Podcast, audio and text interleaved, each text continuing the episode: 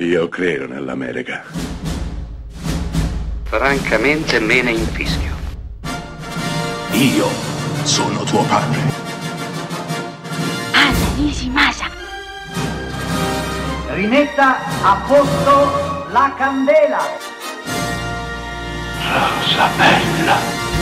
È il millenovecentottantanove. Sono passate poche settimane dalla caduta del muro di Berlino. Tre amici, tre ragazzi di Cesena, in cerca d'avventura, decidono di fare una vacanza di dieci giorni nell'Europa dell'Est. Giunti a Budapest, conoscono un uomo, un rumeno, che in fuga dal suo paese natale, in fuga dalla dittatura, gli affida una valigia per consegnarla a Bucarest, alla sua famiglia, a sua moglie e a sua figlia. I tre amici in qualche modo accetteranno questa missione e si recheranno in Romania, metteranno in gioco tutto quanto, la loro vita, la libertà, forse in modo un po' inconsapevole, irrazionale, ma mossi da una profonda compassione. Un viaggio che ovviamente li cambierà.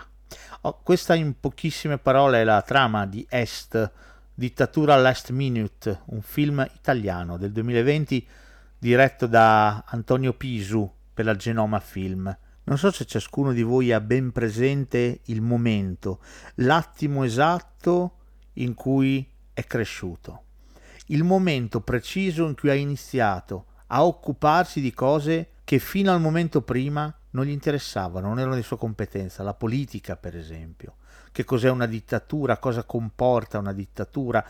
In questo film questo momento viene raccontato in modo chiaro e forte. I tre amici cesenati, tra cui spicca Lodo Guenzi dello Stato Sociale, prenderanno coscienza di tutto ciò che fino ad allora ha semplicemente sfiorato le loro vite. Est racconta la presa di coscienza, racconta la crescita ancora una volta, racconta in modo sincero e anche abbastanza partecipato un'epoca storica, una dittatura e un paese, facendolo attraverso i volti e le parole dei suoi abitanti.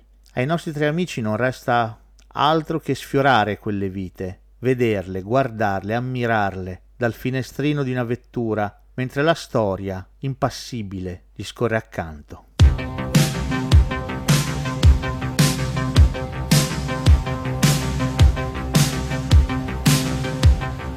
Felicità e tenersi per mano, andare lontano, la felicità, il tuo sguardo innocente in mezzo alla gente, la felicità, e restare vicini come bambini, la felicità, felicità, felicità, è un cuscino di piume, l'acqua del fiume che passa e che va, e la pioggia che scende dietro le tende, la felicità, e abbassare la luce per fare pace alla felicità, felicità, felicità, e mi chiedo